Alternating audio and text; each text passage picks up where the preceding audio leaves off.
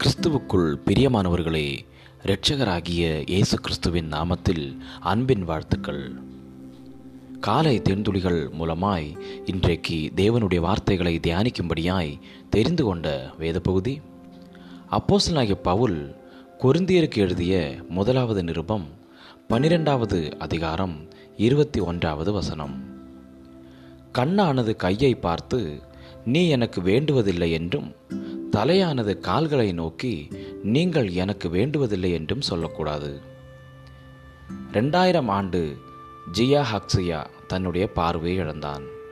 அவனுடைய நண்பன் ஜியா வெங்கி தன் குழந்தையாய் இருக்கும்போது அவனுடைய கைகளை இழந்தான். ஆனால் அவர்களின் ஊனத்தை மேற்கொள்ளும் வழியை அவர்கள் கண்டுபிடிக்க தொடங்கினர். நான் அவனுடைய கைகள், அவன் என்னுடைய கண்கள் என்று ஹக்ஸியா சொல்கிறான். இருவரும் இணைந்து சீன தேசத்தில் உள்ள அவர்களுடைய சிறிய கிராமத்தையே மாற்றத்துக்குள்ளாக்கினர். 2002ஆம் ஆண்டிலிருந்து இந்த நண்பர்கள் இருவரும் தங்கள் வீட்டின் அருகாமையில் இருக்கும் தரிசு நிலத்தை புதுப்பிக்க பிரயாசப்பட்டனர். ஒவ்வொரு நாளும் ஹாக்ஸியா வெங்கியின் முதுகில் ஏறிக்கொண்டு இருவரும் ஆற்றை கடந்து செல்வர்.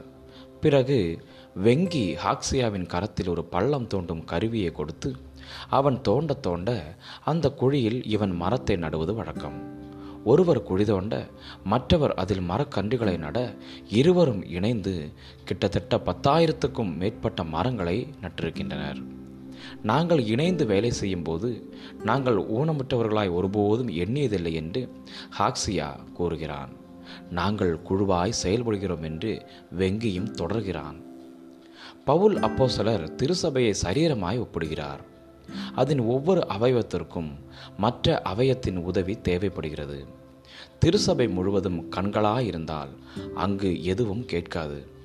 எல்லா அவயங்களும் காதுகளாயிருந்தால் அங்கு வாசனை இருக்காது. கண்ணானது கையை பார்த்து நீ எனக்கு வேண்டுவதில்லை என்று சொல்லக்கூடாது என்று பவுல் சொல்கிறார். அவரவருடைய ஆவிக்குரிய வரங்களுக்கு ஏற்ப ஒவ்வொருவரும் திருச்சபையில் பங்கேற்கிறோம்.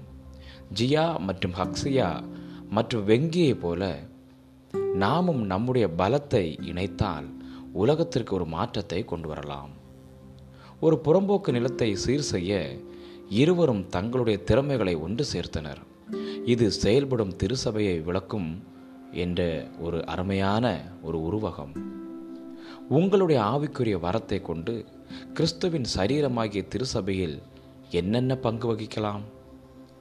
மற்றவர்களோடு இணைந்து இந்த ஊழியத்தை எப்படி நீங்கள் நிறைவேற்ற விரும்புகிறீர்கள்? ஜெபிக்கலாம்.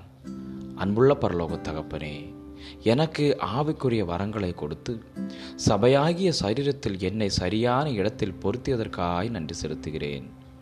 உம்முடைய ஊழியத்தை உண்மையோடும் உத்தமத்தோடும் நாங்கள் செய்வதற்கு எங்களுக்கு கிருபை செய்யும்.